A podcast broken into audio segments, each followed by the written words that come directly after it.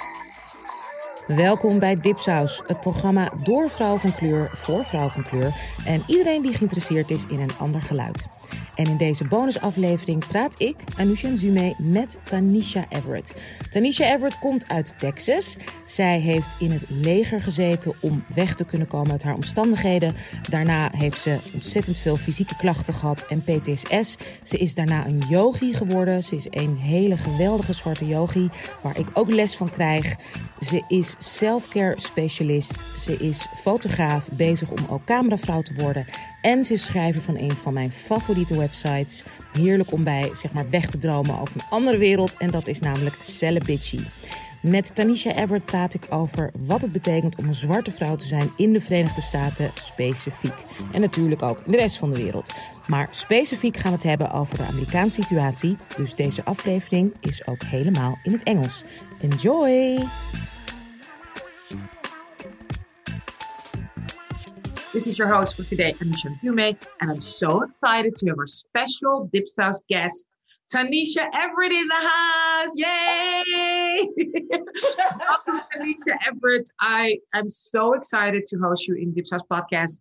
Um, I've been admiring your work from afar as a big fan of Celebitchy, and I was so excited when Oya, one of the writers, joined the ranks, and that was you. I followed you on Twitter. You ret- we we tweeted each other and liked each other's tweets, and we are becoming friends. And I'm so happy, happy, happy, happy. you're not only you're not only an amazing writer for Celebitchy, you have like an amazing career. You're working on self care specifically for women of color, for Black women. You you've been in the army. You've seen the whole world. You studied in Thailand to become a yoga master, which you are right now, and you're giving amazing self care help for women, women of color uh, also by yoga. So we'll talk about all of that, especially where people can find you. They want to follow your class from Europe, from the Netherlands, if they want to support your work, that's all possible. You're also, oh, I even forget to mention what an incredible photographer you are. That's one of the things you're also working on. So lots to discuss, especially the experience of all of this fabulousness and being a black woman.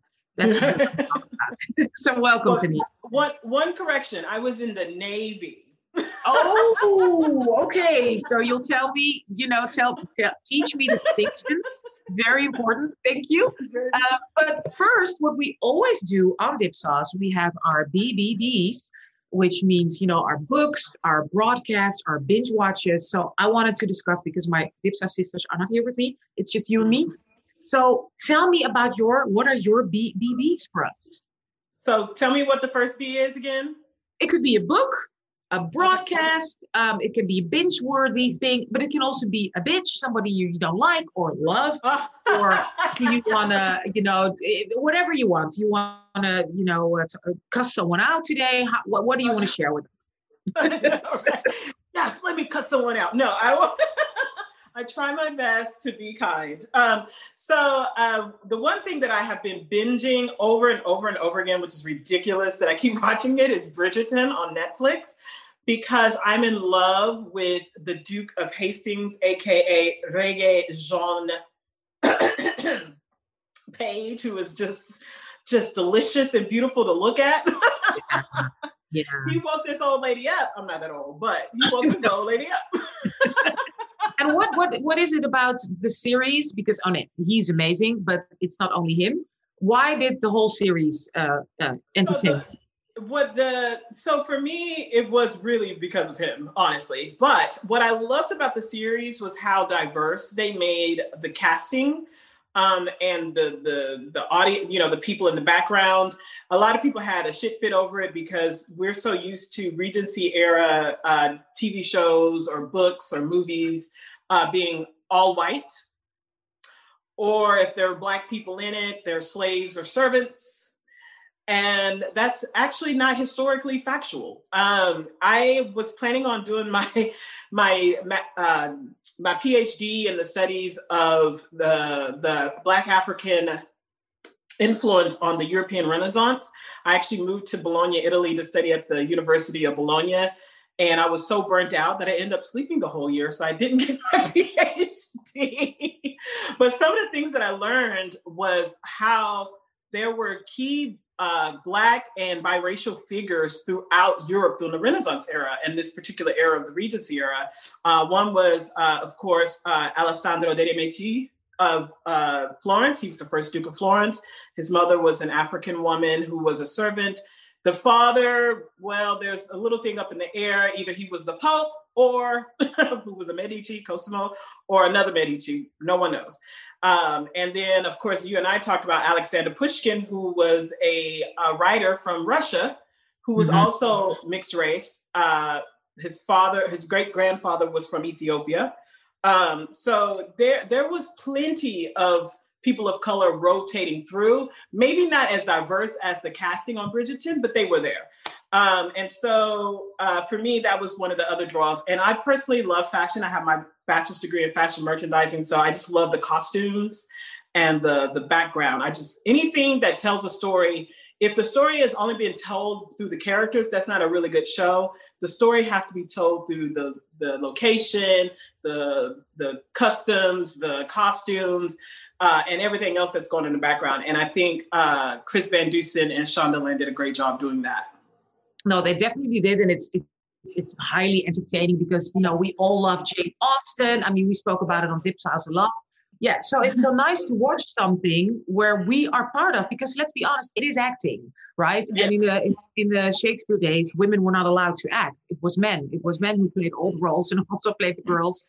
And Romeo and Juliet yeah, we know how romantic some of Shakespeare's plays are. So, you know, whatever.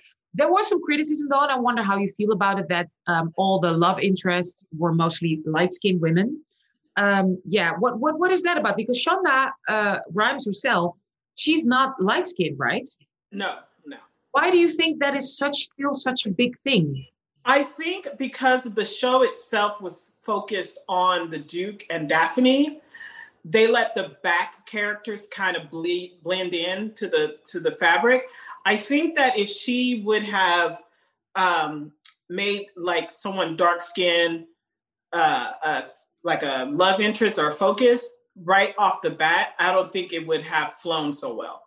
That's an unfortunate thing. No, I don't. I don't think so. Uh, and I think that's unfortunate. And you got to remember that there was only literally one black person that was a love interest and that was that was male and that was um the duke right? And then he had his dark friend dark skinned friend whose wife was also very mulatto looking or whatnot.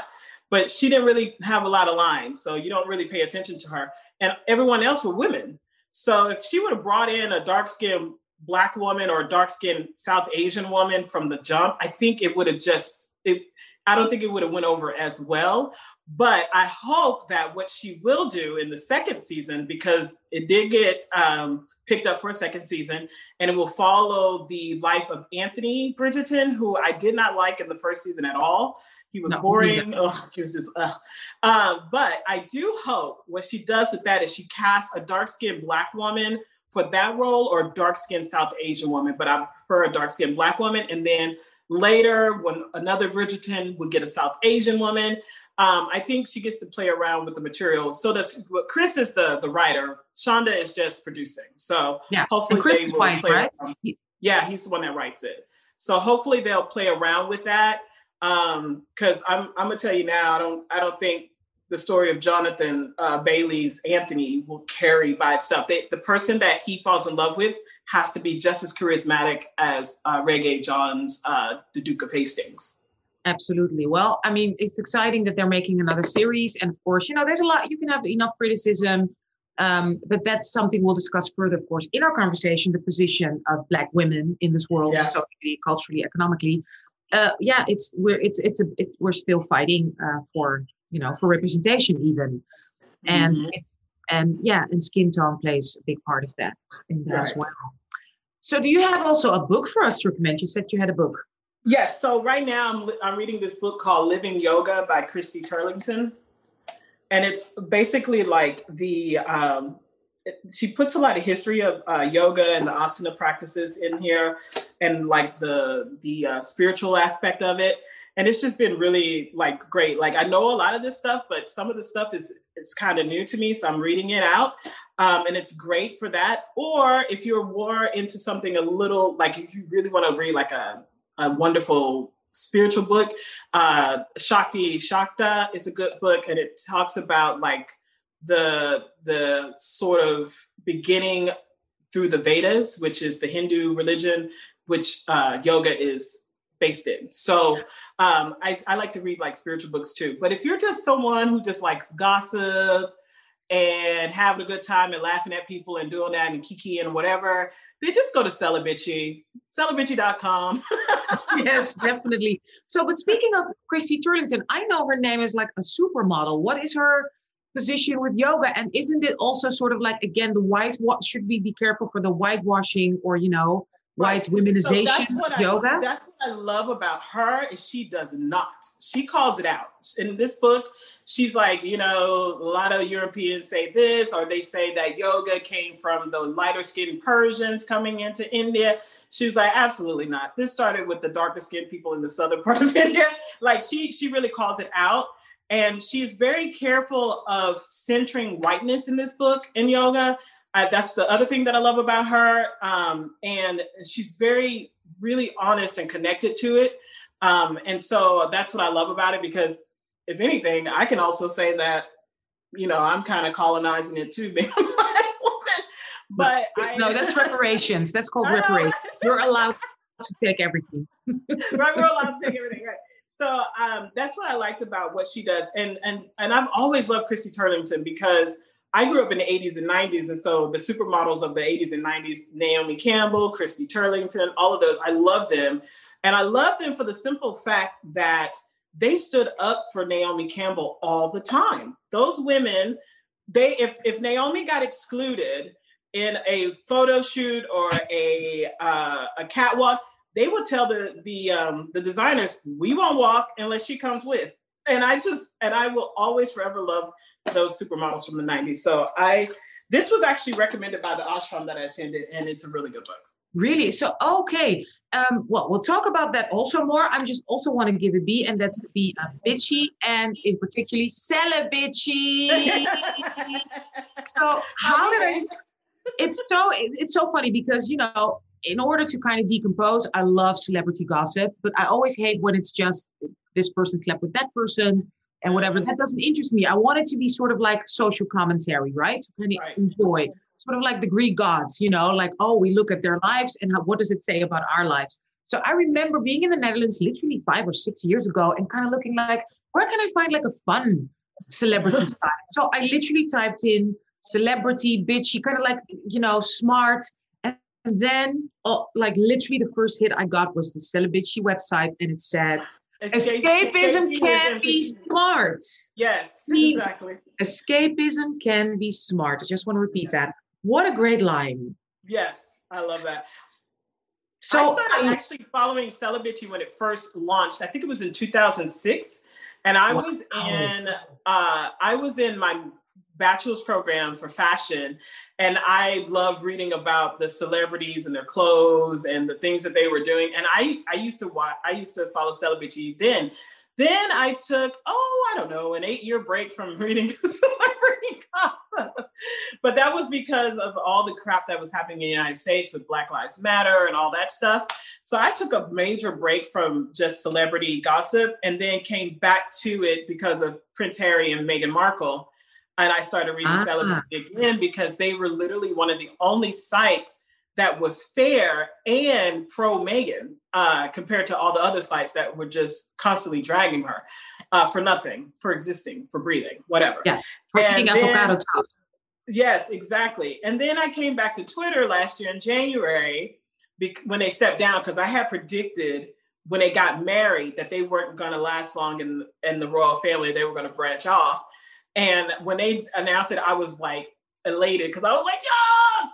And so I came onto Twitter to uh, to hang out with the Sussex Squad people. Uh, and I was always pinging uh, Celebitchy. And uh, Katie, the person who runs it, uh, reached out to me a, a, couple of months in and was like, "Would you like to write for us?" And I was like, "Hell yeah!" So I just started incredible. And I mean, you were literally the voice I was missing because I love all the writers, but I also felt like it would be so great to also have a black woman's perspective on the website. Mm. Um, and you know, so when you came aboard, I was elated. I was so excited. I started following you right away. So tell me something about um, you know your writing process and how the site, because I just want to recommend it also to our Dutch listeners. If you want a fun website where they, you know, what I love about Celebitchy, it's of course it's celebrity gossip, but it's always smart, it's funny, it has a sense of humor, and it's also part social cultural commentary. And they are not afraid also to talk about social justice, about race, about white supremacy. They really call it out through celebrity culture, through the stories that happen to celebrities. So it's it's it's really a great, you know, it's a really smart, uh, interesting uh, mechanism they use in their writing, in their commentary. So, what can you tell us about the website and why you decided to write for it? Well, I, I like I said, I, I decided to write for them because one, I love how fair their their commentary was when it came to Harry and Meghan specifically. But also, like you said, it's just a smart and funny. Like I had found myself uh, laughing out loud, especially reading some of Kaiser's stories. Kaiser is hilarious, and I laughed so much. And then uh, Katie was also great. I just love how chill her stories were but really on the nose, you know. And so I was like, I would love to see this. I knew that Kaiser was uh, Indian descent, and and Katie was uh, uh, Caucasian, and then there's Hecate, who's also kind of a mix of a lot of things. And I was like, hmm, this is interesting. And then when she asked, I was like, oh, cool. I could be sort of like the the the black person giving my commentary on things. Uh, at one point, it was so funny because um, I had stopped following a lot of white celebrities because they kept showing their ass. And I was just like, you know, I used to like you. Damn, why? Why are you fucking this up for me? Why? Uh, and so uh, when I was like pitching her, pitching her stories and stuff, it was always a black celebrity, and she was like, Tanisha, I feel bad. I don't want you to be like the black voice of this of this of this uh, website or nothing. You know, uh, let's try to find you. I said, she said, what about your rifle celebrities? I said, honey, y'all and fucked up. I don't like none of them anymore. So I said, personally, I like writing about the black celebrities because who else gonna do it? Let me do it. I'll do it. So, um, and I don't always just write about the black celebrities, but I get to pick uh, a lot of them. Ya, uh, Yahya Mateen, uh, Abdul Mateen, who I'm so in love with. Of course, Regé-Jean Page. I absolutely love Regina King. I'm always writing about her. Taraji P. Henson. I'm always writing about Gabrielle Union, who has captured my heart over the last few years. Um, so I'm constantly, you know, doing that. But it was rough the first few months. I because I got a master's degree in communications and journalism. So I wrote like a journalist. and it's supposed to be like a conversational post, you know? And it was a struggle. It was a real struggle for me the first few months to really kind of get into this conversational writing. Um, and then the last month and a half or so, I, I finally just found my, you know, my, uh, what do you call it? Your voice. My, my voice. Yeah. My voice. Yeah. Yeah, yeah, no, it's wonderful. It's wonderful to read it. I really recommend everybody celebitchy.com. And I also love the commentary section you know yes. people engage and it's, it's, it's interesting discussions and i love that they're strict you know if people you know are like uh, you know saying nasty they get blocked and thrown out. They get blocked and thrown out. They are unapologetic. I love it. And i love also the political commentary. So that's uh, very that's a great website. Okay thank you so much. So tanisha this is sort of like our uh, part one about the BBBs. Is there anything you want to add B wise before we go to our second part? Wait, we said binge, book, and what was the third one again? Broadcast, for instance, a podcast you want to recommend, or something you read, uh, heard on the radio, or something. But the pref- preferably podcast because everybody. We're gonna, we're gonna we're gonna uh, plug Dipsaus. It's fabulous, well, right? Yeah, Dipsaus, but also uh, your podcast. Plug, yes, shameless plug of my podcast, the AHA Experience. Tell us about that. So the AHA Experience, I created that to be uh, a place where I elevate voices that are rarely heard. So, mostly women of color, mostly Black women, particularly, but women of color and, and women as a whole. So, I do have uh, several white women guests on there, and they are some of the most phenomenal people that I've ever met. Um, I also have had two men, only two men, to appear on my podcast. One of them is screenwriter Bill uh, Broyles, who wrote the screen uh, play for uh, Apollo 13, Unfaithful, Jarhead, Castaway, etc. Um, and then uh, last week I had Rachel Stuhler, who uh, writes a lot of movies for Hallmark and the Lifetime channels uh, for that. So uh, it's it's it's a place of storytelling to elevate voices that rarely get space. And, and in general, women rarely get space in the in our society to speak and to be heard. Um, and particularly Black women rarely get a space to speak and be heard. And so I I wanted to elevate their their voices. So it's a lot of wonderful storytelling about their own personal lives, about their own journeys. And the hope is when you're listening to them tell their story, it sparks an aha experience in you so that you understand who you are as a person. Wonderful. And when where can we listen to the podcast? Pretty much uh, most um, most podcast platforms, but particularly Apple and um, Spotify. And it's the AHA A H A X experience uh, podcast if you're looking for it. Wonderful. I, I had to listen to it um, because I'm going to be a guest soon. I'm very excited. AHA yeah. experience. So we'll list everything, of course, in our newsletter, uh, dear Dipsaus listeners. So check uh, our guest, Tanisha Everett, out as Oya. Oh, yes. One more question about Celebitchy and about your name, your writer's name on the site, Oya. Beautiful yes. name. Yes. So Oya is uh, a huntress goddess. So I also love studying the, the feminine archetypes. Oya is a huntress goddess uh, from the Yoruba tradition of Ifa. Um, and she's this fierce goddess um, who basically controls the air. You know, she controls storms, lightning. She even gave her male counterpart Chango the ability to cat to call lightning. Uh, and uh, she also was sort of like a witch, people would say. Um, she guards the dead. Um, and so I've always just felt this really strong affinity, specifically to what people would consider dark goddesses. So Kali, Oya, particularly uh, Persephone, whatever, because they tend to carry chaos within them. But the chaos is uh, is for a purpose. It creates stability and something new and something fresh and transformation. So that's why I chose uh, the nickname Oya for my writing pin pin name for Celebitchy. Wonderful. And how does that relate to your personal experience and your personal growth? Because I feel something there. Yeah. I am chaos personified. you are? I am. It's crazy. I it, uh, so I had this dream a few years ago. I used to have this recurring dream over and over again that I'll be hanging out with some friends, right? And then all of a sudden the sky goes black and these um, these tornadoes would drop down, and we'd be trying to run away from them to get away from them.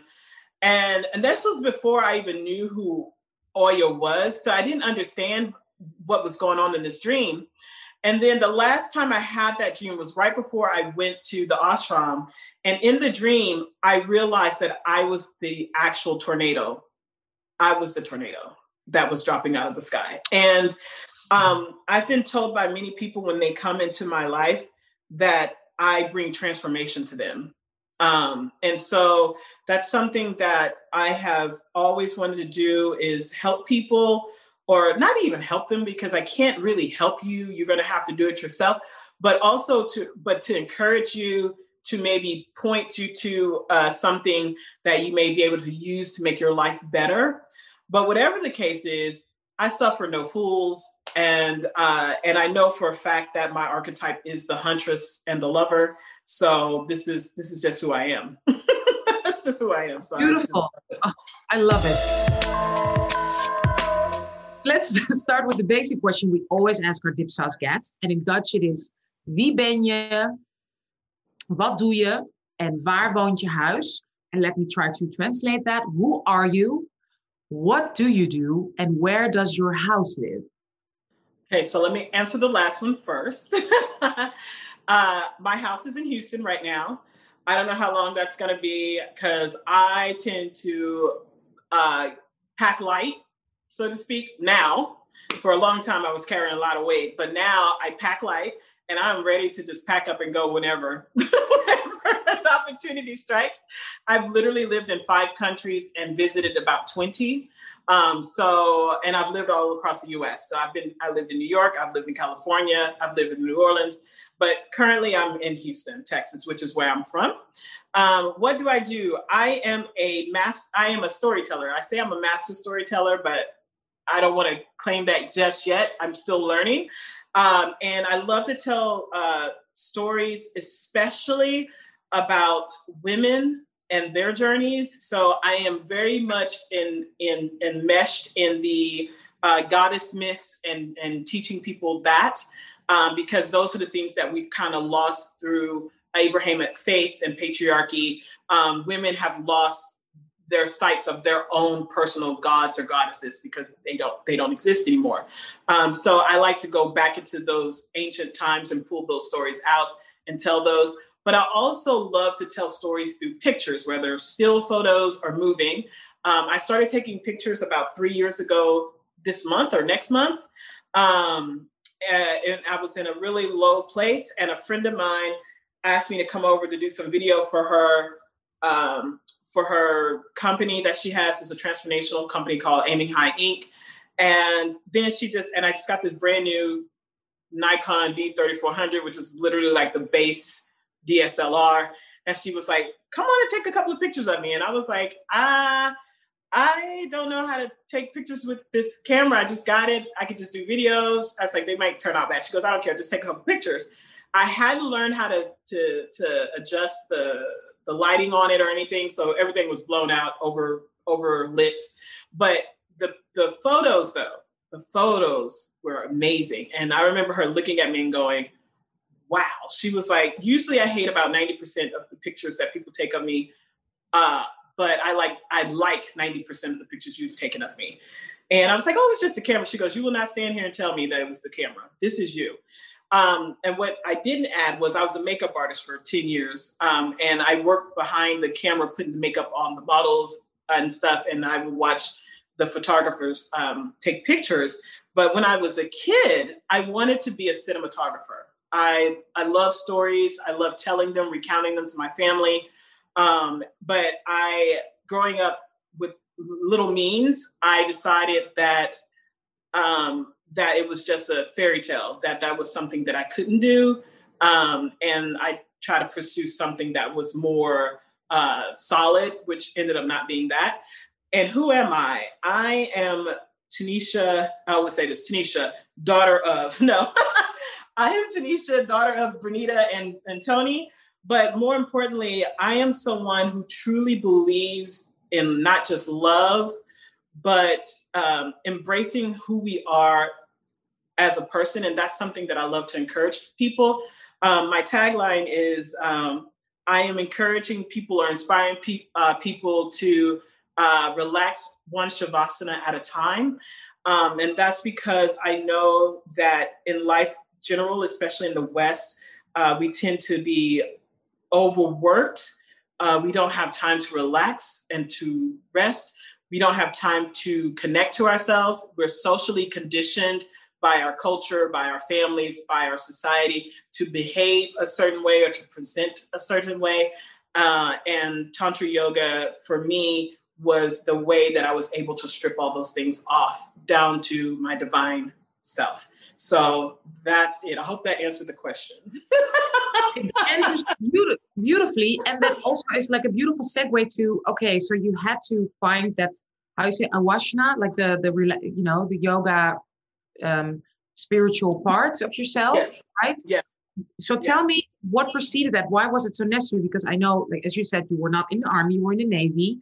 And so tell me why. What happens? So before you went to the ashram, before okay. you decided to practice that, Navy wise, again, why did you have to do that? Let's go there.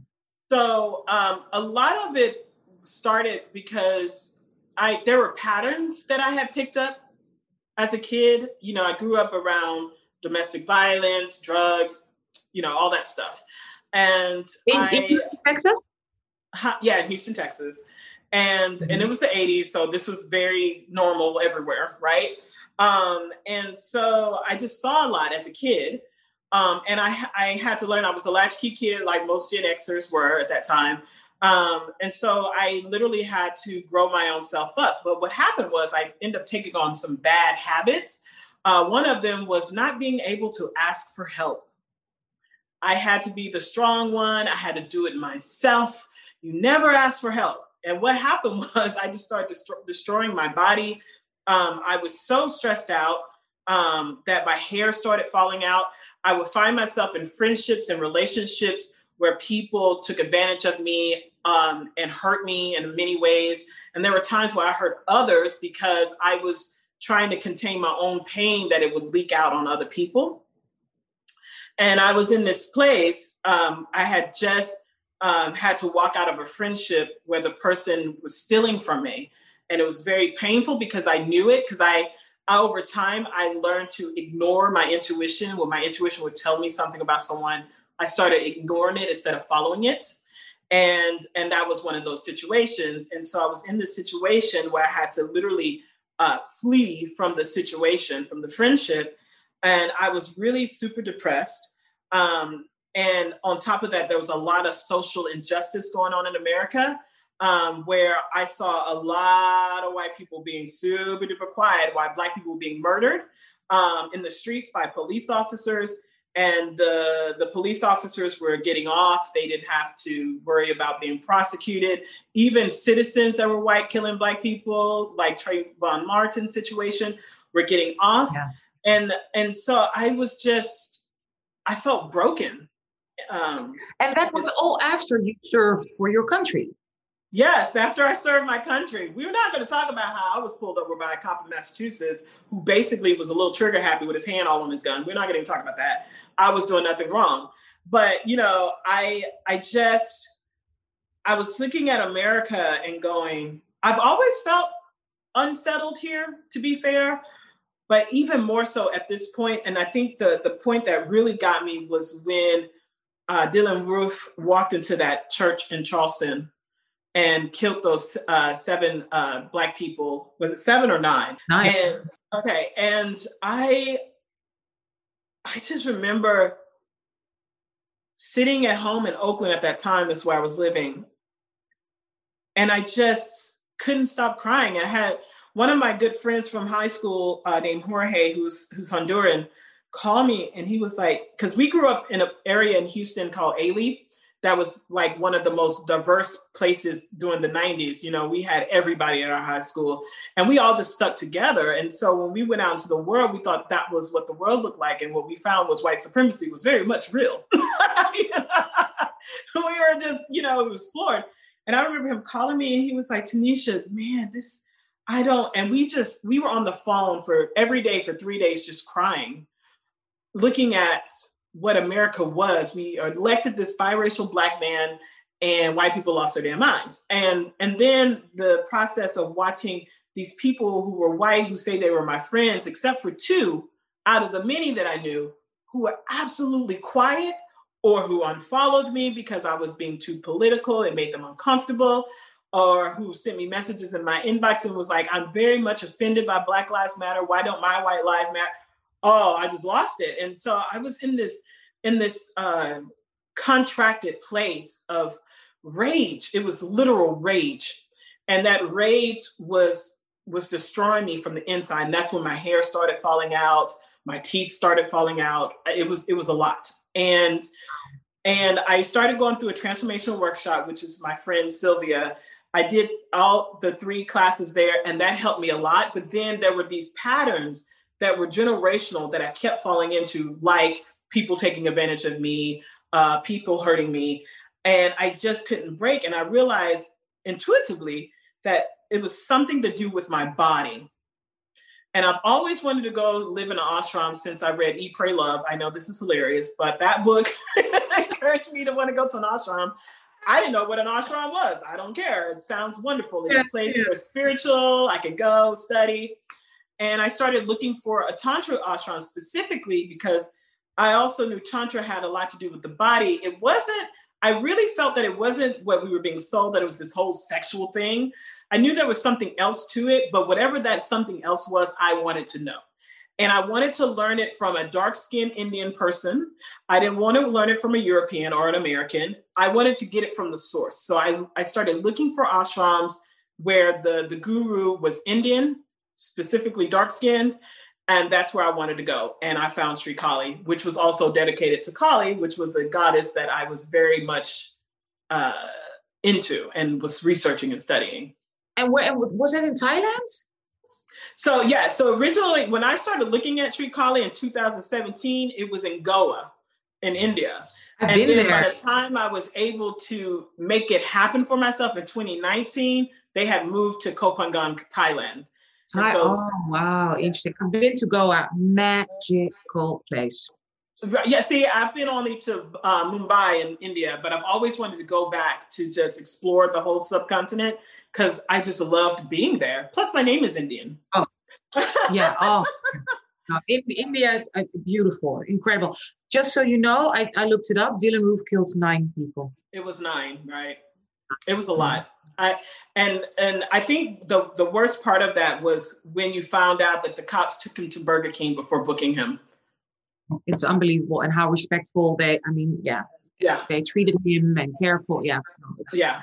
But so, but tell me, Tanisha, as you know, you grew up in like a multicultural, you know, place in Houston. I mean, there was, uh, it wasn't always easy, but you felt you had like a security of being with people, you know, who looked like you. Why did you decide, as a black woman in this, you know, world in the United States, to go into the Navy specifically, you know, as, as someone from Europe and you know with roots at the global South? uh, yeah, the American Army and Navy have done so much harm to your own people, also, right?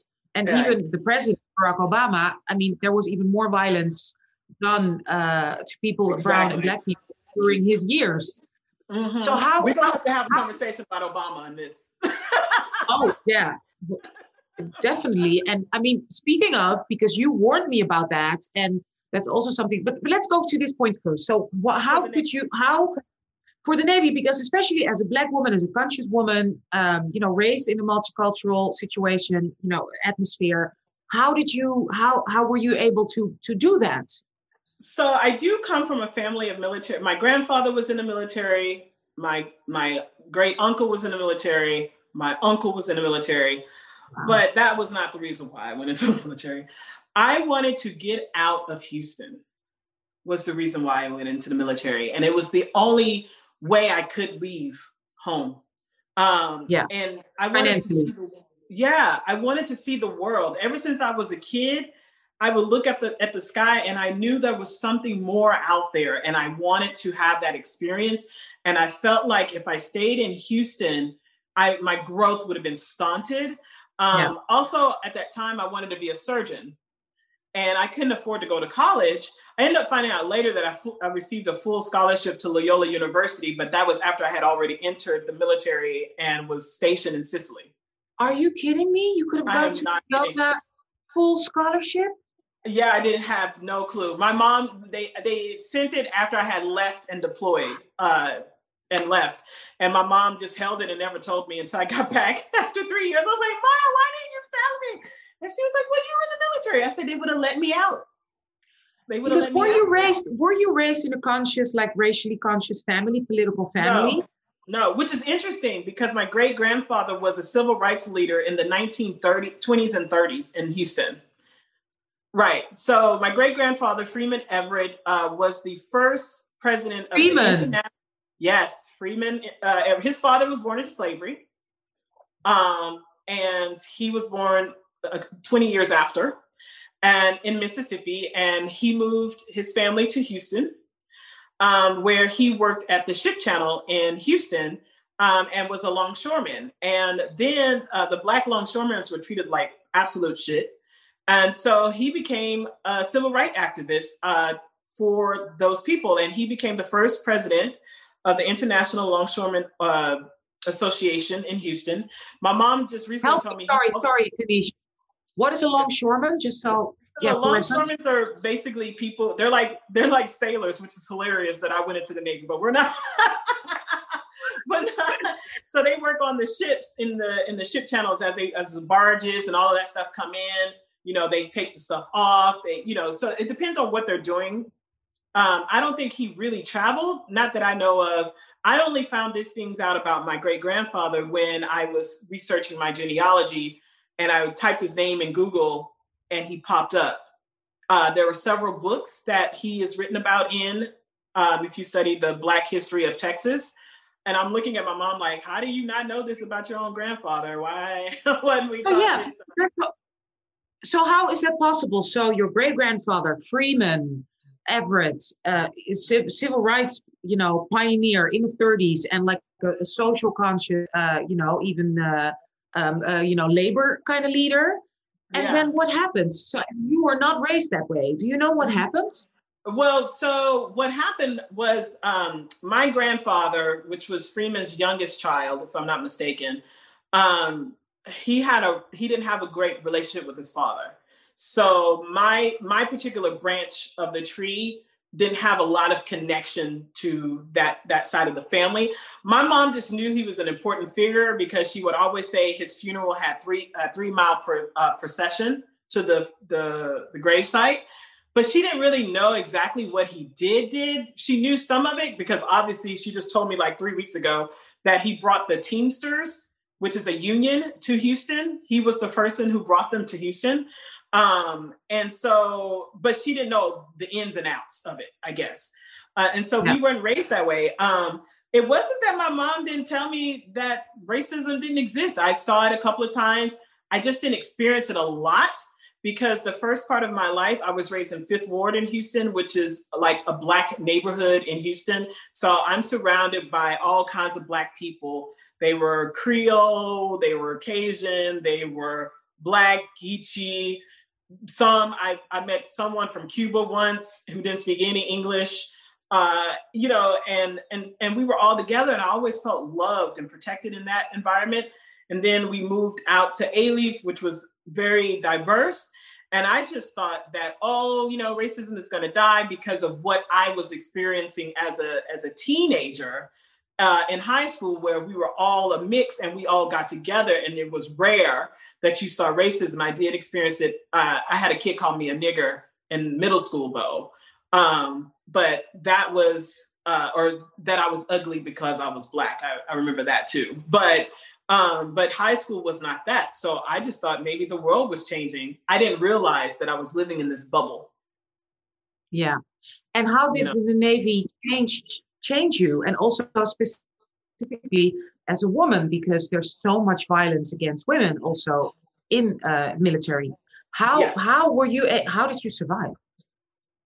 What have you seen me? Listen i so i grew up with a whole bunch of cousins. So there were 17 of us. 14 of them were boys. So i learned how to fight like I had to because my cousins wow. would pick all the time. Um, I was the third oldest, but they were they were they were rough. So I I don't know. There's something about my energy, and also because I had to fight men off my mom a lot, um, that men tend to be like, "Oh no, she crazy." I'll make sure that you know that if you touch me, I will break your neck. So it's just. and, it, and, it, and, and honestly, I probably wouldn't because I'm I'm seriously not a violent person. But if I have to, I would do what I got to do, you know. And so I went into the military.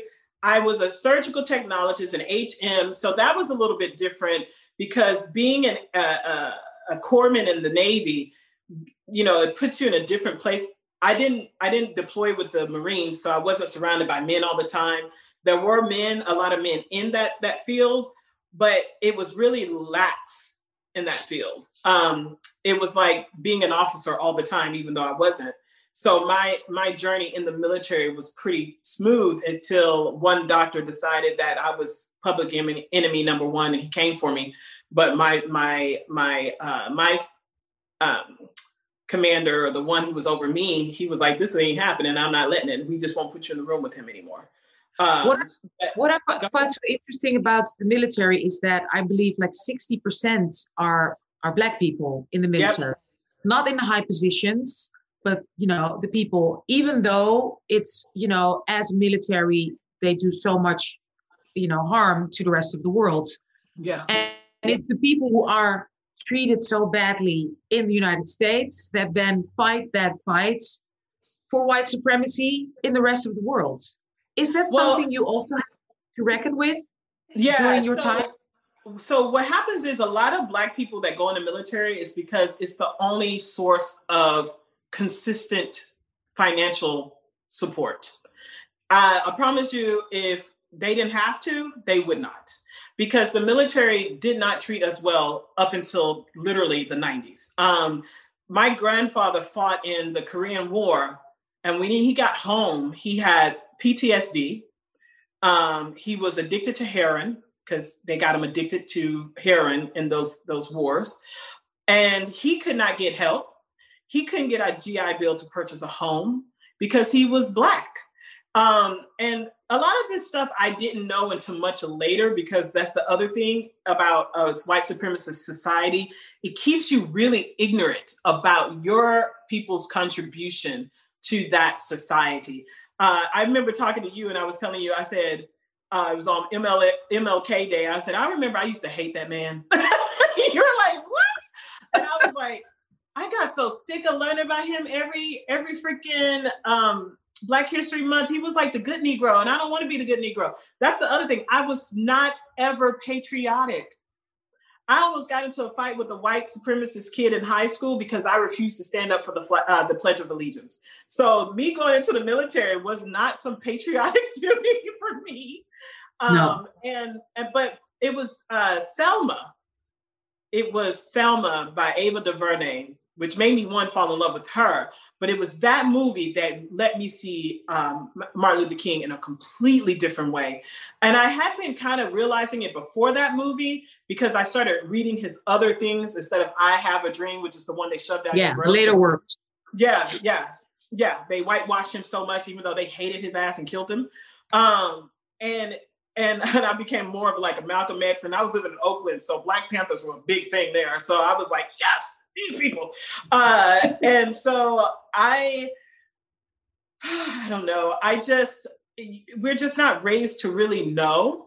And my mom was a single mom. So she was too busy working, trying to survive and help us survive to really sit me down to teach me any of those things. So the yeah. only information that I got, because this is pre internet, was whatever I was taught. Yeah. And so no, I totally I when I went into the military, I was just like, I'm just going in because I want to get paid and I want to travel. And that's that was my mindset. You want to get out. Mm-hmm. Yeah. So I want to ask you one more political question before we venture into, you know, black womanhood. And that is um, when uh, Biden got elected here, um, uh, I was relieved that Trump was out, which doesn't mean that I'm happy with Biden as a president, right? And a lot of my friends in the Netherlands, especially my activistic friends and friends of color, were like kind of upset that everybody was dancing and happy with Biden, even though what happened just now, it's not in all the papers, but military is being sent out to Syria right now, right? By Biden. It's one of the first things he signed off on. And again, you know, the violence that's done in the global south, also in name of Biden, because he was, of course, the um, uh, vice president for eight years under Barack Obama do you understand that feeling and that you know discrepancy? And because living here i also understand the joy and the happiness of rid of trump but how do how what do how to if you're act you know as a social justice person how do we what do we do from now? What do we do on now? So, so just an easy I, question. Just a simple right, little right. question. no listen I am totally the person that's going to tell you everything that no one want to say. Okay, so here's what I think. And I told you that I knew Trump was going to win that election in 2016 because I actually worked on the Obama campaign in 2008 as a volunteer at the university when I was a, my, doing my master's program. Um, and I saw how white people responded or reacted to him being elected. And we knew then, those who worked on the, that campaign, we knew we were going to have someone like Trump because it was a reaction to white people. Now, people who are Democrats blame it on the people who voted green instead of voting for Hillary. And like I keep saying to y'all, Hillary was lazy with her campaign. She did not go into the um, into those those states uh, that the, what they call the Rust Belt, even though her husband told her to go, even though Barack Obama yeah. told her to go, and therefore yeah. they was like, well, why would we vote for someone who doesn't care about us? Uh-huh. Um, and so they did not vote for her. A lot of people wanted to blame it on racism. However, those sta- same states voted overwhelmingly for Barack Obama. So did Florida and so did North Carolina. So that wasn't the case. I'm not saying that majority of these people were not racist, because um, that's that is true. 75 million of them that voted for Trump again were the white supremacists, but there was a, a great number of them that felt like they were not being cared for by either party. So they were just like, well, let me just try this dude. That's what that was. Um, and so when Hillary lost, I knew she was going to lose. I knew she was going to lose against Trump. I was the weird person who, on election night on 2016, as they were announcing Trump had won, was in a Lyft on my way from San Francisco to Oakland. And I started laughing in the car. I started laughing. There were, and there were these two white kids in because we were doing a Lyft like line, I guess. So there were two white kids in the back seat. They're like, "This isn't funny." I was like, "Oh, but it is," because Trump to me literally was the embodiment of white America, the literal embodiment. Mediocre, but thinks he's owed everything, given everything he asked for because he's a white man. This is this is how the world saw us. And and so for me, I was kind of divorced for the last four years. Like I wasn't even engaged. I was just like, okay, whatever, just he's gonna do no, what but the did. question is, yeah, but the question is regarding the global south and you know position of people of color in the rest right. of the world. Right. Barack obama and joe biden were not our in that sense our allies. And now also as i said you know more troops being sent to to syria as we speak. Right. So i don't think i i'm the person who believes that nothing will change under joe biden. Mm-hmm. Um, Joe Biden, I think he's grown a lot. There's some things that he learned because Joe Biden also co-wrote the uh, the bill that found um, that allowed for an over uh, incarceration of Black people in, ni- in '94. Okay, um, and so for me, um, I didn't really see him as any anyone who's going to come in and rescue us. Um, I don't think that was his job anyway. His his job was to rescue white people because that's not my job. I actually didn't even want Kamala to be on the ticket because I'm so tired of white people expecting black people and people of color to clean up their mess. Um, but I accepted it. Um, I just don't think anything will change, to be honest, uh, in the global South uh, as far as America is concerned, because America is a neo-colonial force. Period. There's no way around it. Um, there's no way we can ignore it. We would have to literally go bankrupt in order to pull out of those countries. Um, but, but then why is it? Because that's what one of my friends asked me. So I thought, yeah, because you're so smart and you, you know, uh, I want to ask you your opinion.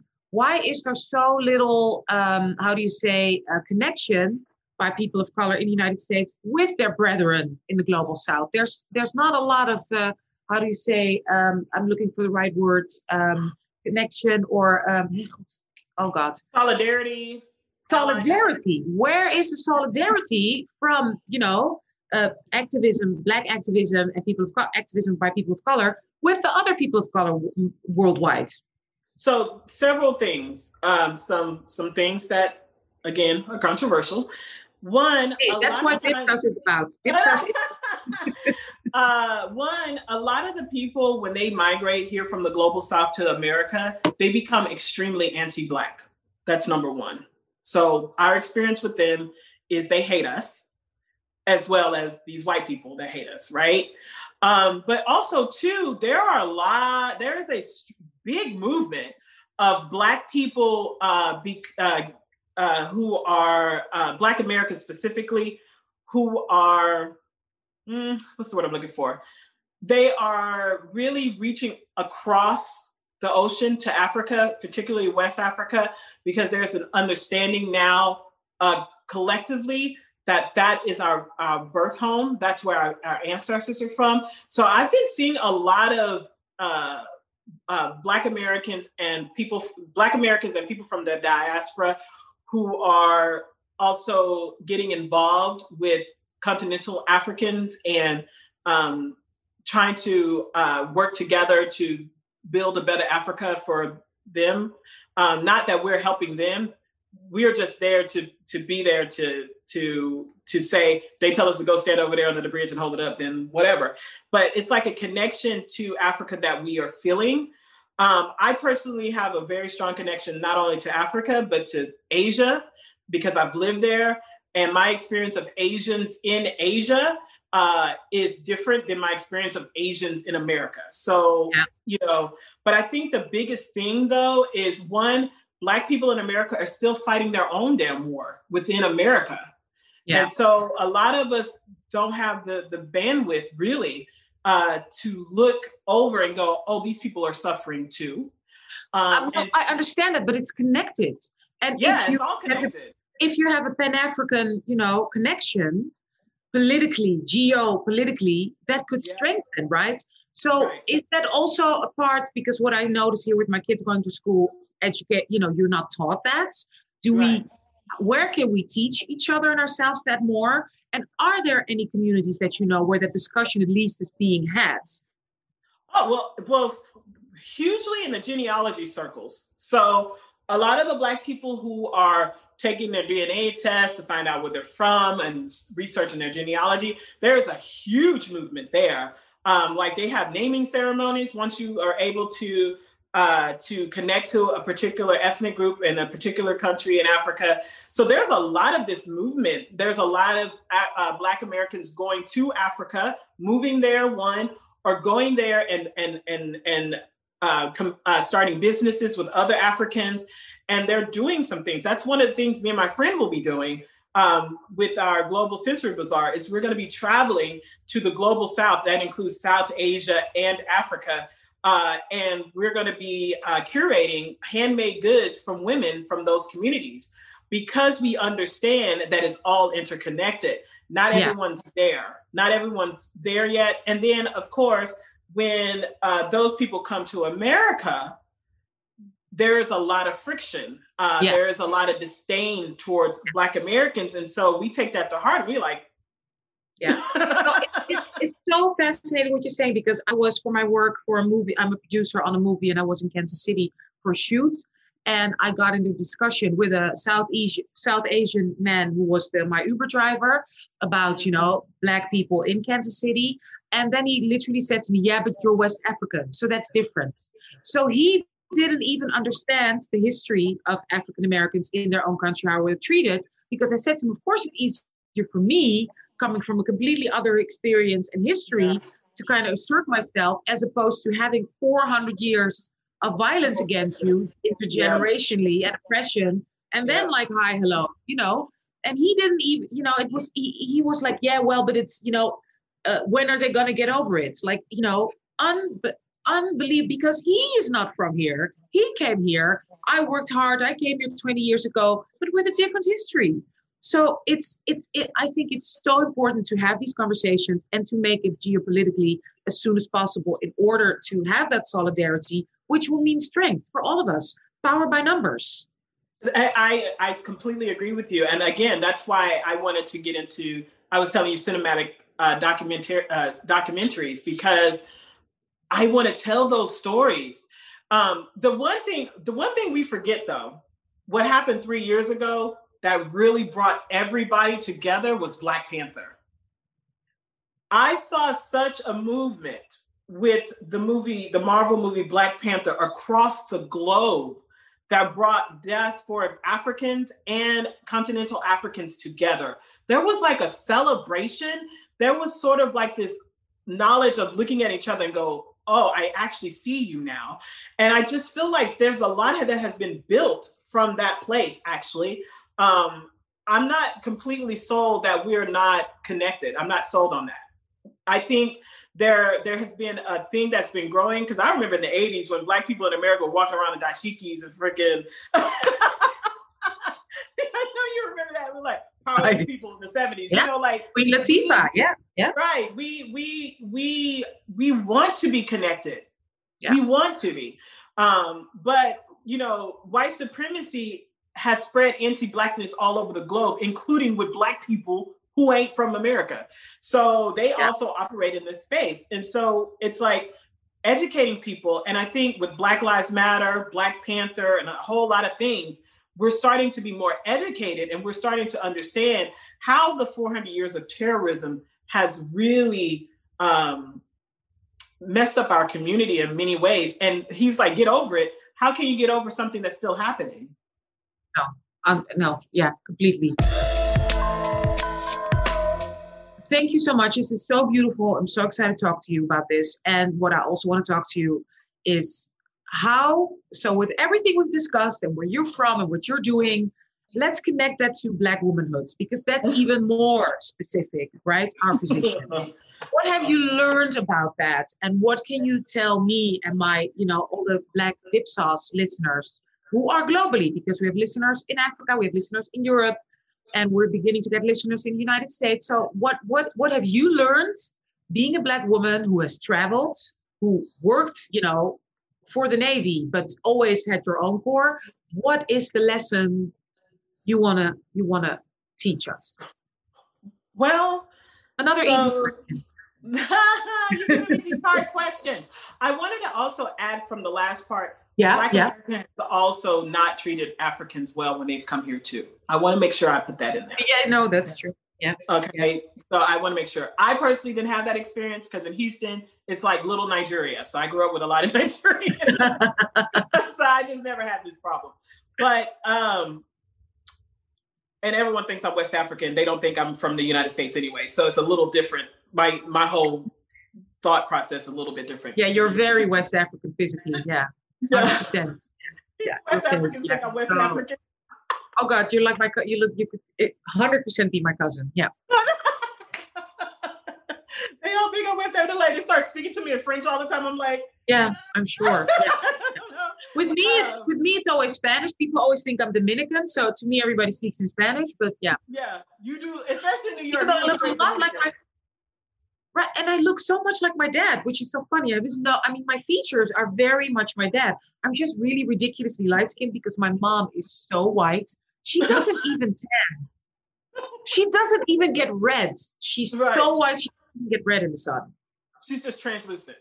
Translucent, yeah she has brown eyes. That's you know, right. so she has some pigmentation, but like because my dad was really dark skinned so it's it's so weird that i'm so you know yeah my mom's uh, yeah well anyway enough about me you guys if y'all want to know what color she is just picture Meghan Markle there you go you Without, she has western features i don't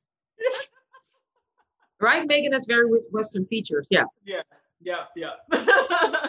so being a woman and being a black woman, so I had a lot of. Mm, there's a word that I'm looking for right now that is just escaping me.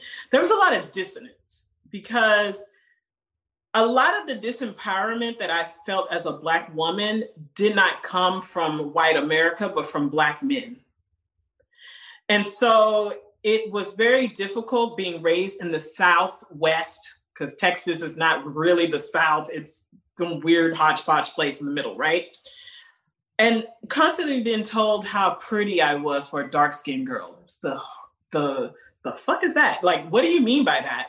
Or that I was an Oreo because I sounded white, which made absolutely no sense to me. Um, and so it depends on what lens you're looking at. From a lens of a black woman that's dark skinned, um, it can be kind of bleak but I don't buy I as an as as I am now, I actually don't buy into that. I really believe black women are desirable. Um, and I actually think we are seen that way around the world. I know because I've dated a lot of men from very different places, including Italy and Ireland. And and and even in Asia, where being dark skinned is supposed to be seen as beneath people and ugly, in South Korea, when I was teaching English there, I was always getting hit on by South Koreans. So it depends on uh, how you perceive it. I don't give a damn about what they say black women are. I don't care they say we're the least desirable. I don't care that they say that white women are the most desirable. I don't give a hoot because I know my experience is that we are desired, that we are loved, that men want us and embrace us, um, and that our only I we we need to know that we are worthy, and that we do not have to tolerate bullshit. And so I tend to take it a little bit differently. And when I go out into the world, I carry that with me, that grace, that humility. Um, when I'm in other countries, it doesn't matter where I am, they literally adopt me as one of theirs because I just, I treat everyone with respect.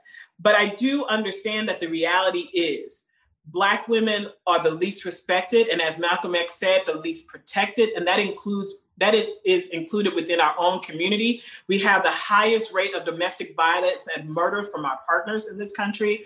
Um, we have the highest rate of uh, infant mortality. We lose our babies uh, three times more. We are three times more likely to die in childbirth in this country. Um, we uh, our pain is treated as if it doesn't exist in this country. Um, and so those are the realities. Um, but what I would love to tell my Black sisters out there, I don't care where you are, no one can take your voice from you but you. And I don't care if you're raised in a society where they tell you you have no voice, don't give a fuck. You, I'm sorry about the language. this is my favorite word, but you get to stand in your own power. You descend from powerful people, and therefore their blood courses through you, and that energy is yours. And so you get to choose whether or not you want to kowtow to what society is telling you to do or stand on top of it and say, This is who I am. And, and that's where I've been, especially the last three years. Uh, but uh, intermittently uh, across my entire life, I've been like this. My mom used to say I was too bossy. I don't care. Good. But how care. do you get to that place? I, I totally understand where you're coming from, and I agree with you. But like, remember we had a conversation, you and I, about you know, quote unquote, the stereotypical angry black women, and how you yeah. said, and I agree with you. Oh, but yeah, I get that. Of course, enough right. reason to be angry at that. Yeah. So what do we say right? Rightfully so. Yes. But what I do we say? What do, what do you say to that woman? How can she, when she cannot go, you know, to another country to experience that? Where do she, where does she find that strength? Because I'm saying this because a lot of women in the Netherlands, even though racism is really different there, um, it's it, because there's not a lot of black communities and especially right. when you're not in the city, what do we say to those women in the United States, but also in Europe, who don't have enough women with them who look like them, who will champion them, or men who don't get that protection? Where, how can you find it in your own, you know, space, quote unquote, you know, space? But I'm gonna tell you straight, I did not either. I was always the one lone black person in a sea of white, always, always. And there were times where I had to check, I had to gut check some white people, like I did and but you have to be willing and i will say this and this takes practice by the way guys. This is not something i've come to uh, and there's times where it i fell off of it for many years which i was saying, saying i was being taken advantage of by people. People were abusing me mentally and emotionally. I've been there. Um, it was in my my tantra practice where i really the yoga practice that i really settled into it because what it teaches you is to drill down all the way down to your divine self so where do you find this thing? Well, number one, know that you're worthy. That's that's the first thing. You're worthy to be heard. You're also worthy to feel anger if there is a place in your society that is mistreating you, and that's okay. But also, it's also you're worthy to feel hurt and disappointment because a lot of times anger is a second emotion. It's it's not like the true purest emotion. It's the one that we go to to hide the other emotion. So it's a secondary emotion.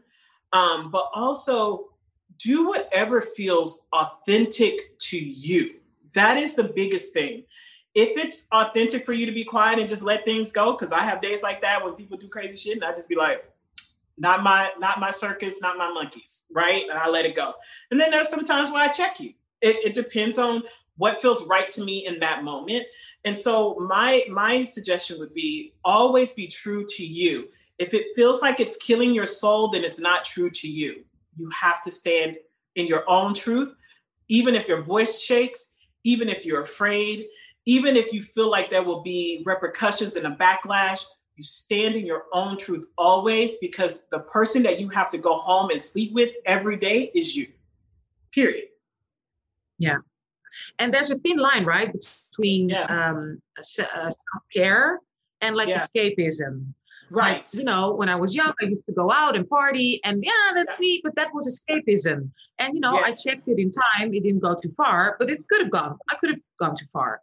How do you balance that? Like, you know, I just need to let let off steam versus which I learned, you know, because I did your practice Saturday for the first time, self care, because I realized it's difficult to take that time to do that. I was afraid yes. of it. I was sort of like, oh, can I really do? And of course, when I was doing it, it was like, what was I afraid of? But it's just mm. like, you know, not wanting to go to the gym. And when you're there, you're like, oh, you know, this is wonderful. Right. Why is that so hard for us? It's particularly for Black women to feel I'm worth that. It shouldn't, it doesn't always have to mean, wow, wow, partying and having fun and laughing and, you know, getting, you know, having fun. But it can also be going inside. Why is that so hard for us? So there's two things because it was very difficult for me. I used to run. That was what those tornadoes were about. I was running for myself constantly, right? Um, and so there's two things. One, social conditionings, right? Black women generally are socially conditioned to be the mule of the community. We carry everything. And if we and women in particular are taught that if we if we experience any pleasure of our own, we have to share it with someone or it's considered selfish. And I'll tell you this be selfish. Selfishness is a good thing. okay. Self absorption, self centeredness are two different things from selfishness. And you have to say to yourself, how can I give or contribute at the rate in which I want to if I am torn down and broken to pieces? You can't. And so that means you will have to pour into yourself first before you give to anyone. And if people make you feel guilty for doing that, you get to say, oh, well, you don't need to be in my tribe. You got to go. and that's the hardest thing to do, right? Um, and escapism, you know, that's what I used to do. I used to just hang out with people and I was loud and boisterous, and it, it allowed me to escape from my life and escape from myself because I was the happy person that people got to hang out with and make people laugh and blah, blah, blah but it was destroying me on the inside because it was not true to who I was. And I went through years of feeling fragmented because I wasn't living an authentic life at all. Um, and so, one of the things that I hope to do this year is to encourage at least 4,000 people to take one hour a week, just one hour a week, and to relax and train themselves to meditate one Shavasana at a time. And I think that when we start to do self care, like you said, you came to one class and now you're like, I can't wait to come to more. Why? Because you realize, oh, wow, me being selfish for this one hour is actually healthy for me. It is. It is. It is very much imperative for us to take care of ourselves first. You cannot be a good parent if you're drained, tired, burnt out. You cannot be a good spouse or partner if you're drained, tired, or burnt out. You cannot even be good on your job if you're drained, tired, and burnt out. You can't, you cannot give and keep giving from an empty vessel. It doesn't work and it doesn't function that way. And once we understand that, once we realize that the way that we were brought up to uh, keep our mouths closed when we need things um, and only to just push, push, push and work, work, work, when we realize how much that is destroying us and tearing us down, we get to flip the script. We get to shift and change that narrative. Only that narrative we we have we have basically taken on the narrative.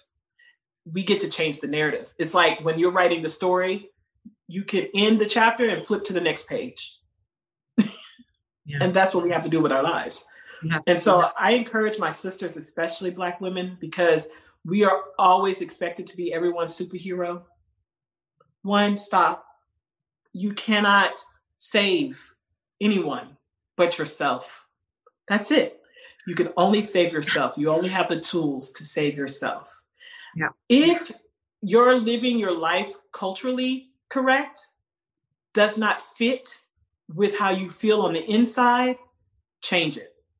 You get to change it. You have the authority to change it.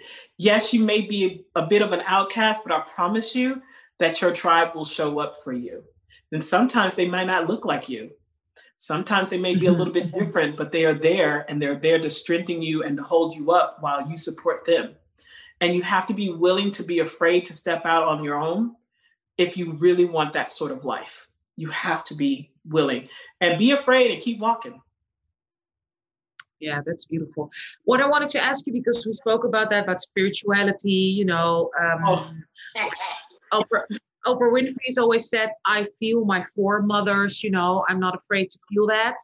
What can you teach us about that? Because that's something, of course, we're not learned. You know, your religion, you have whatever philosophy, blah, blah, blah. We've lost that. And I know, like, from my, where my people are from in West Africa and Cameroon, um, that's very part of the culture, which when I was there, I was kind of not afraid to kind of feel. But as soon as I leave there, I'm afraid to kind of feel that, even though I know they're with me now.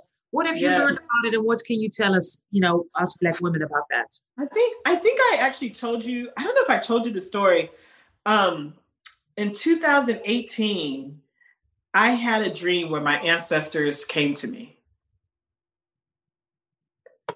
And I'll never ever forget that experience because when I woke up from that dream, and it was a, it was thousands upon thousands of them, and they were all in white, and they were all looking at me with this love and all they said was we've been we've missed you and we had to come down here to see you. And they i woke up feeling so loved and so protected. And every time i retell that story i tear up because for the longest time i know for the longest time i didn't feel like i belonged anywhere or to anyone.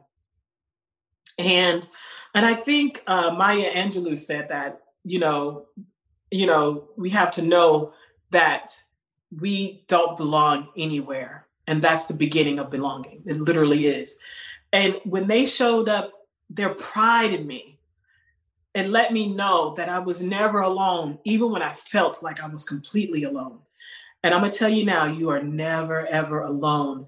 Your ancestors have come before you. I understand that they destroyed that culture, especially in, in Black America of, of our ancestral spiritual practices, but it's a very strong thing in Africa to respect and honor your ancestors. And there's Always. a reason for that. There's a reason for that, right? Because um, I descend from um, the Tikar people of Cameroon. I was telling you about that, and one of the uh, one of the um, the tribal leaders or the chieftain, I, you know, I can't remember what they call them. He, they have a, a actual building on the property where there's all the skulls of the ancestors in this one building. And you know, most people like, oh my God, no, that is honoring them because they laid yeah. the work for your life, for your journey. And they are always there if you seek them out to help guide you because they've seen it already. They've dealt with it already.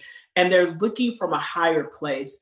And so I would tell uh, Africans, African diasporic people to really lean into your your um, ancestral spirituality because there is a lot of power and strength there.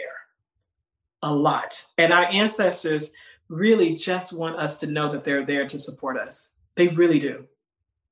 And I don't care who hears that. I carry that with me. No, that's beautiful. Thank you oh, so you're much. Tearing up. Yeah, I I'm like totally tearing up. Thank you so much. It's so beautiful to discuss all of this with you. Um, where can people, um, if they want to be part of, of your self care group, of the meditation on Saturday, tell us about that and what can people do to support you in that? And you know, tell me about your future plans with the with the site. What? So there's two things we're doing. I am creating a membership um, on my website, the AHA Experience, and this time it's exexperience.co, C-O. Um, and it's $30 a month because I wanted to make yoga an accessible practice to everyone. Um, it doesn't matter what your religious background is, yoga can be for everybody. Okay. All it does is it just trains you to integrate all of yourselves because we're taught in our society in the West specifically to fragment every part of ourselves. I'm the mother here, I'm the, the, the doctor here, I'm this there. And so I wanted it to be accessible. So the charge is $30 a month and you'll have access to six um, six uh, yoga classes a week uh, that you can choose from, plus a uh, meditation. Um, Kimberly will be coming on to do meditations every Thursday, so it's like a twenty to thirty minute class. Um, and you get to be in the site and you get to do everything. And there will be a library as well. So if you can't make it to the live classes, there will be a recording that you can do on your own and you do it from the comfort of your own home, especially in the time of COVID. If you can afford $30 a month, there is the squad self care, which is the community um, yoga classes that Anousha attended on Saturdays that we put together in July of last year um, in support of Meghan Markle and Prince Harry. It was a group of squatties but then we expanded it out for everybody. This whole weekend was all Celebitchy people, which is hilarious. Um, and that's on Saturdays. Uh, there's two classes on Saturdays, one at uh, 9 a.m. Central Time. Um, and I think that's 3 p.m. London time, if you need to add that up. And then one at 1 p.m. Uh, Central Time, which is 2 p.m. Eastern, 11 a.m. Pacific, and then I think 7 p.m. London time. Yeah. Um, and you can come to those. And I teach three series of yoga. So um, the t- Tree Dosha, which is the foundational, the Don Dasana, which is the core builder, and the forward bending um, series or the standing series, uh, which also helps uh, open your hips and elongate your spine. But on the website that you pay for, it, then you'll have access to all six series. Uh, the pranayamas and bandhas, uh, which are the breathing exercises that helps you uh, move your energy through, um, as well as expand your lung capacity and to really be centered. Um, and so I would love to have people attend uh, either one, whichever one. And the website part will go up for the membership will be up on Friday. So you'll be able to join. Right, wonderful. I'll put everything, uh, dear listeners, of course, on our newsletter so you'll know how to find uh, all of this. Uh well, I have one more thing to do with you before I thank you so much on your on your Sunday afternoon. We also have another segment always on Dipsaus, which is called the DDD. So I'm gonna give, I'm gonna give you three names. Okay. You have to decide with whom you wanna dance, with whom you wanna drink, and that can be shots, alcohol, or tea, or coffee, whatever you want, and with whom you want to dip sauce. And dip saucing is sort of what we started to do with each other, texting each other fun things, website, maybe, you know, watching uh, a series together, talking about life, about sex, about motherhood, about, yes. you know, like, you know, sending each other, like, being in each other's DMs as really, right. you know, like as if we're like best friends already. That's right. what we call dip saucing right. So I'm going to give you three names, and you have to decide with whom you want to drink, with whom you want to dance, with whom you want to dip sauce, and you also have to tell me why. Why you choose whom for what? Okay? okay. So the first one is Regé Jean from Bridgerton. On on page. The second one is Omar Sy from Lupin, the actor, the, the lead oh, actor. Lupin. Yeah. And the third one is Idris Elba. Oh, you're gonna make this difficult. Okay. Yeah. Yeah. So, making it difficult. okay, so it's dance, drink, and dip sauce. So I would dance with Idris because as much as I, I love Idris, he's he's my least favorite out of the three. Sorry. And why? Uh, although I hear he's an amazing um, DJ, so I'm missing out. He, can, yeah, no, can, that's good. yeah, so dancing might change your mind. No, no. um, with him, I would love to uh, to drink with uh, uh, ooh, oh shit. I would like to drink with Omar Sy. I don't know everything about him. I don't know enough about, about him because uh, I haven't been able to write about him as much but I think he's probably like a really cool guy. Like his energy that he gives off, I would love to just sit down and and like have a, a glass of wine with him and talk about his story and his history because I know he's an immigrant as well from Senegal. Yeah. To France. Yeah. Um, French wine. We drink French wine with him. Yes, it would have to be a French Bordeaux. Uh, because I'm an old lady and I can only drink red wines now. Um, so I would love to just have a conversation with him. He just seems, and and it's weird because I kind of want that with Regé as well, but I think Regé would be fun. That's the thing. That's why I want to dip sauce with Regé yeah. because watching him in, in interviews, he's one highly intelligent, yeah. very empathetic and and and hilarious. Like he doesn't take himself so seriously that he can't enjoy himself. And so I think having him in a, a chat or a DM going back and forth uh, and talking shit about just about anything, uh, I think that would be totally fun. Plus, he's and getting dick pics. I know. No dick pics. oh my god. I hate unsolicited dick pics, sis. That's another conversation altogether. That's, uh, we have listen, Tanisha. I love you. First of all, thank you so much for spending your Sunday afternoon with me for Dipsaus. This has been joy, a pleasure, and an honor. Thank you so much for your beautiful stories, your lessons. I'm, I'm tearing up again, you know, thinking of everything you told me, you taught me. I'm so glad with our friendship. It's, yes. I, you know, I've been in, I've been in the United States now for two and a half years, and my dip sisters know I'm so lonely. Um, mm. Um, so friendship wise, I have them, of course, but there's a time difference. They're more together. So I'm like the odd one out. And I'm yeah. so happy to have found my dip sister now in the United States. I'm so happy. Listen, listen, guys, this is what's hilarious. She and I literally just started talking, talking to each other like January 2nd. Yeah. and I am so happy. Thank you so much for in, inviting me. Thank you so much for reaching out and talking. Honey, you got a friend over here. I will fly to New York if you ever need me to. Hey, um, and I'll join you soon. And we're working on, we can't, we're not going to mention it right now, but we're working on some great projects and ideas. So you'll be, you know, watch this space, right? Yes, watch the space. I'm so excited. Thank you so much. Thank you so much. And I'll talk to you on Monday. I'll talk to you tomorrow.